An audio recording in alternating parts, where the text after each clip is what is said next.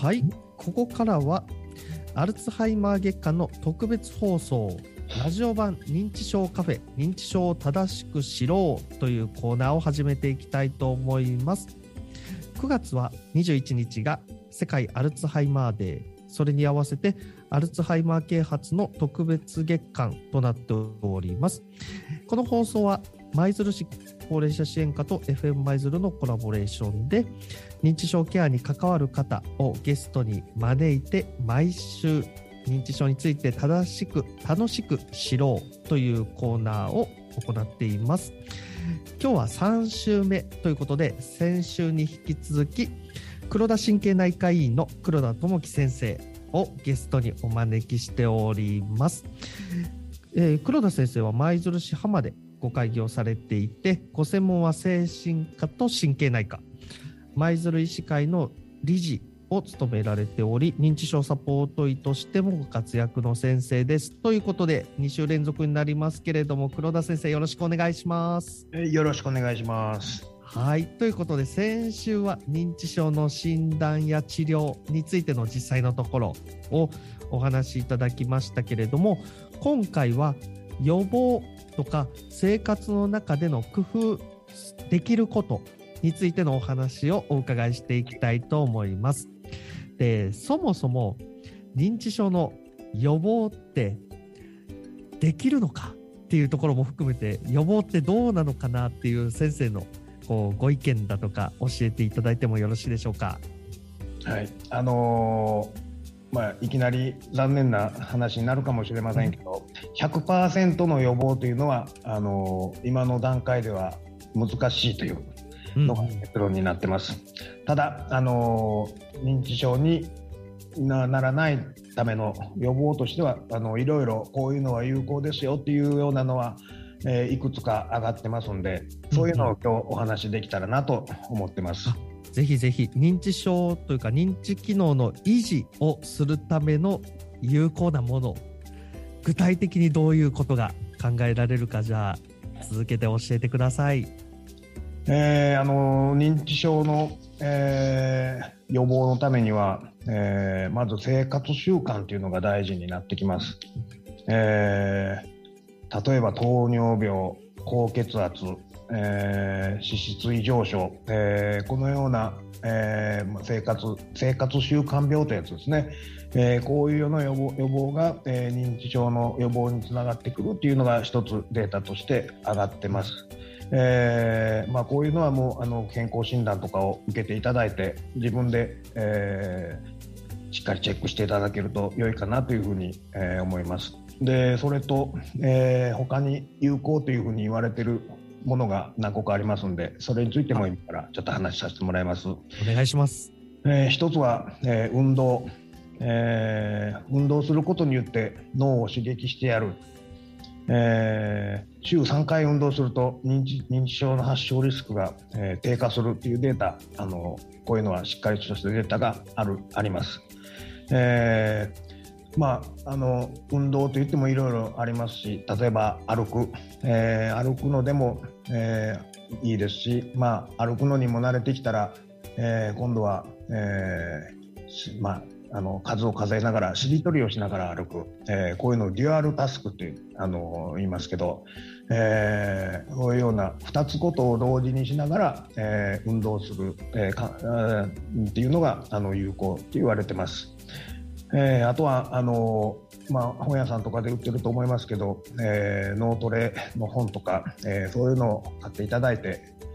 えーまあ、それを解いていくのも、えー一つ有効です。なるほどなるほど。はい、で次があの食事療法、えー食事ですね、えーこういうのも、えー気を使ってもらうと、えー認知症の予防が、えーうまくいくという、えーデータがありまして、えー最近あの注目を浴びているのがあの地中海食というのがありましてああはいはい聞いたことあります。地中海の,、えーえーあの沿岸に住む人たちが、えー結構油っぽいものを食べてるのに、えー心筋梗塞、えー脳梗塞そういうような、えー病気にかかってる発症率が低い、えー、あとは認知症になってる人も低いっていう、えー、こういうデータがあるんです。うん、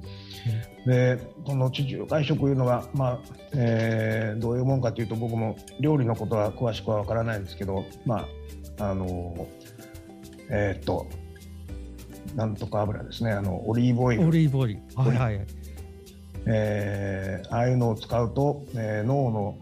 酸化作用えー、抗酸化作用、抗炎症作用というのが、えー、出てくるようで、えーまあ、あとはあのお肉を少なくお魚とか野菜を食べましょうとか、えー、あとは赤ワインを適度に飲みましょうというのも僕お酒好きなんでとても嬉しいです。ほどほどにですけどね。すいません。はい。まあまあほどほどにというふうに、えー、言われて、まあ、地中海食というのが今注目されています。であと最後4つ目なんですけど、えー、これはまあ皆さんあのうすうすは感じ取られる人もあるかもしれませんけどやっぱり人と喋ることですね、うんうん、えー、人と接すること。で人と接するとやっぱりあの頭を使わないと、えー、あの人と会話することもできないでしょうし、えー、だから人と、えー喋ること、接すること、交流することっていうのが、えー、認知症の予防には良いと今言われています。なるほど、なるほど。えー、ちょっと復習すると,、えーと、生活習慣病の予防っていうか生活習慣病をしっかりコントロールしましょうと。運動。運動も普通にやるのも当然有効な上でデュアルタスク。プラス頭の運動ですね。脳トレなんかも含めた。あとは食生活をバランス取る地中海食がキーワードに出てきましたしあと他の人との交流社会的な交流の部分、えー、こういったところが認知症のこう予防というか、えーと、認知機能を維持するのに有効ですよということです。そうですこちらはあの当然予防的な側面もあるかもしれませんけどその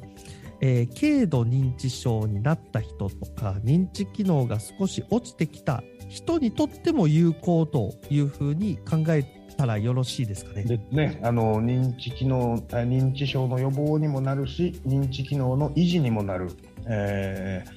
ー、あの良いとこずくめのうんうん、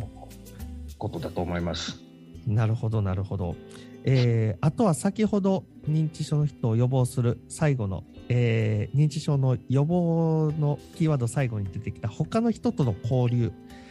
こういったところでは周囲の人たちがあのそういう関係性を作っていくとか周囲の人が受け入れる場を作っていくみたいなとこも大事かなと思うので周囲の人たち、えー、本人家族さん以外の人が意識できること、えー、こういうところ気づいえー、気をつけて接していったらどうですか？みたいなアドバイスもいただけると嬉しいなと思います。はいあの、先週も言ったようにあの認知症というのはもう特別な病気でもないし、えー、それになったら終わりというわけでもないです。えー、だからあのいつも通り、えー、接してあげるのが一番ですかね。うん、え、うん、特別に特別にうん、うん、特別にっていうとやっぱりあのその認知症の方の、まあ、プライドを傷つけたりもしますんで。ああの先ほどの予防も含めて何もあの特別なことでは、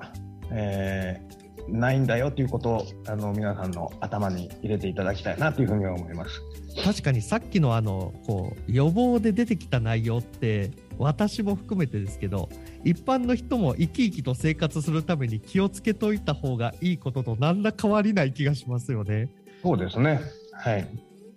で、あとはその、なんていうんですかね、あの、予防で、えー、やることと、こう認知機能を維持するためにやることってあんまり変わらないっていうことや認知症ってあの診断を受けたらすぐに何かその時点で病態が変わるわけでもないですし感染症みたいになったならないで線を引けるものでもない病気なのでそういった意味でもなんかあの先ほどの先生の認知症になったら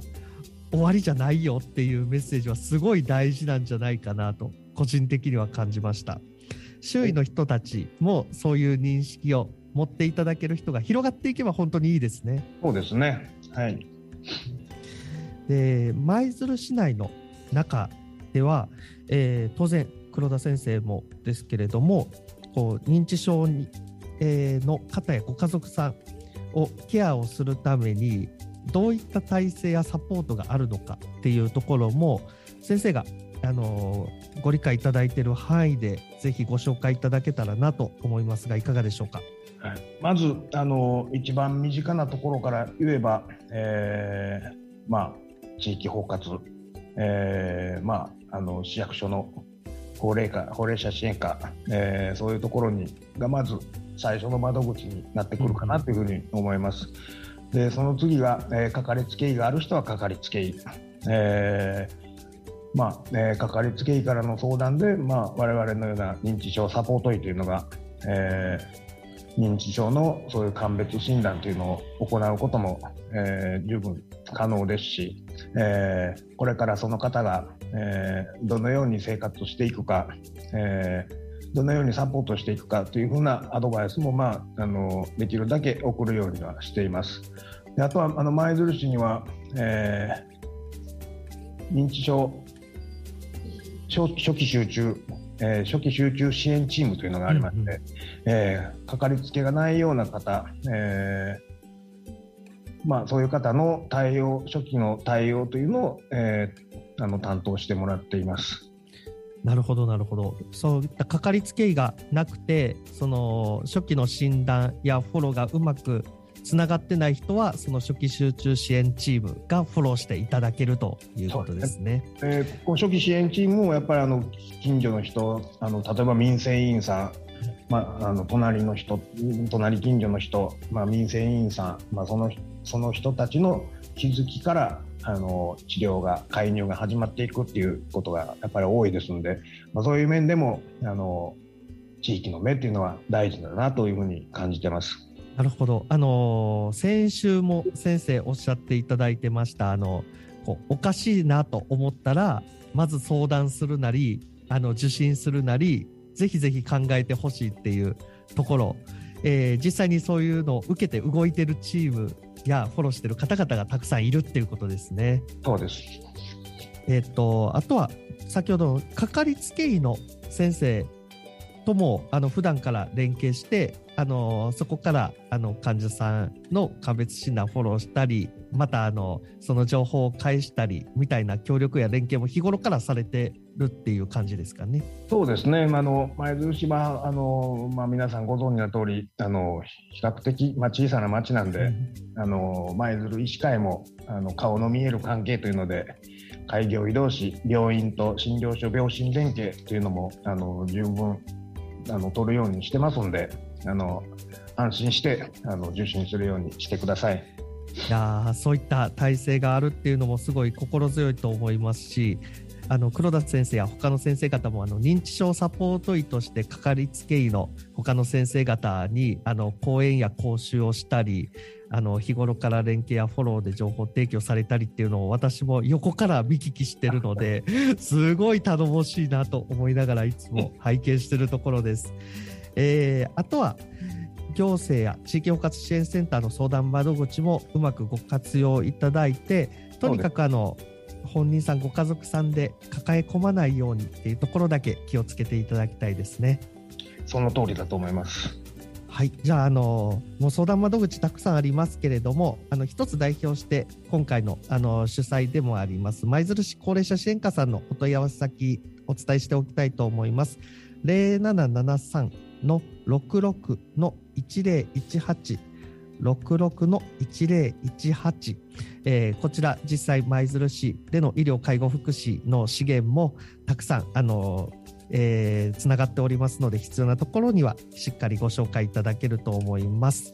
えー、じゃあ最後になりますけれどもリスナーさんへのメッセージ先生からぜひお願いします。はいあのーまあ、認知症予防、今週は認知症予防の話ですが、えー、認知症予防というのはもう特別なものというふうな、えー、考えではなく、もう普段の、えー、生活でできることなんやということを、えー、覚えておいてください。えー、例えば、あのー、まあ、好きな人は好きなパチンコとか麻雀もうこういうのでも十分頭を使えますんで、まあ、それでもまあ、構わないということになりますかね。であとは、えーまあ、あの3日坊主で終わらせず、まあ、長期的にできることを、えー、やっていってくださいと。えー、いうことと、えー、最後に、まあ、あの認知症というのはもうなったら終わりではないということ、えーまあ、皆さん正しく理解してあのもし自分がなってもあの周りの人がなってもみんなが安心して生活できるような、えー、環境を作ってあげる、えー、そういう恐怖を取り去ってあげることも、まあ、予防の一つに入れてもいいのかなというふうに考えます。はいありがとうございます。最後の認知症予防特別なことじゃない。パチンコや麻雀好きなことだったらで好きなことっていうの大事ですよね。好きなことや仕事とか趣味とかある人はやっぱりすごい大事ですし、そういったところを大事にそれぞれができる地域になったらえー、いいなとお話を聞いて本当に強く思いました、えー、2週にわたってですけれども、えー、今回も黒田神経内科医院の黒田智樹先生にゲストに来て認知症の今日は予防や生活の中での工夫について教えていただきました。改めまして黒田先生ありがとうございました。ありがとうございました。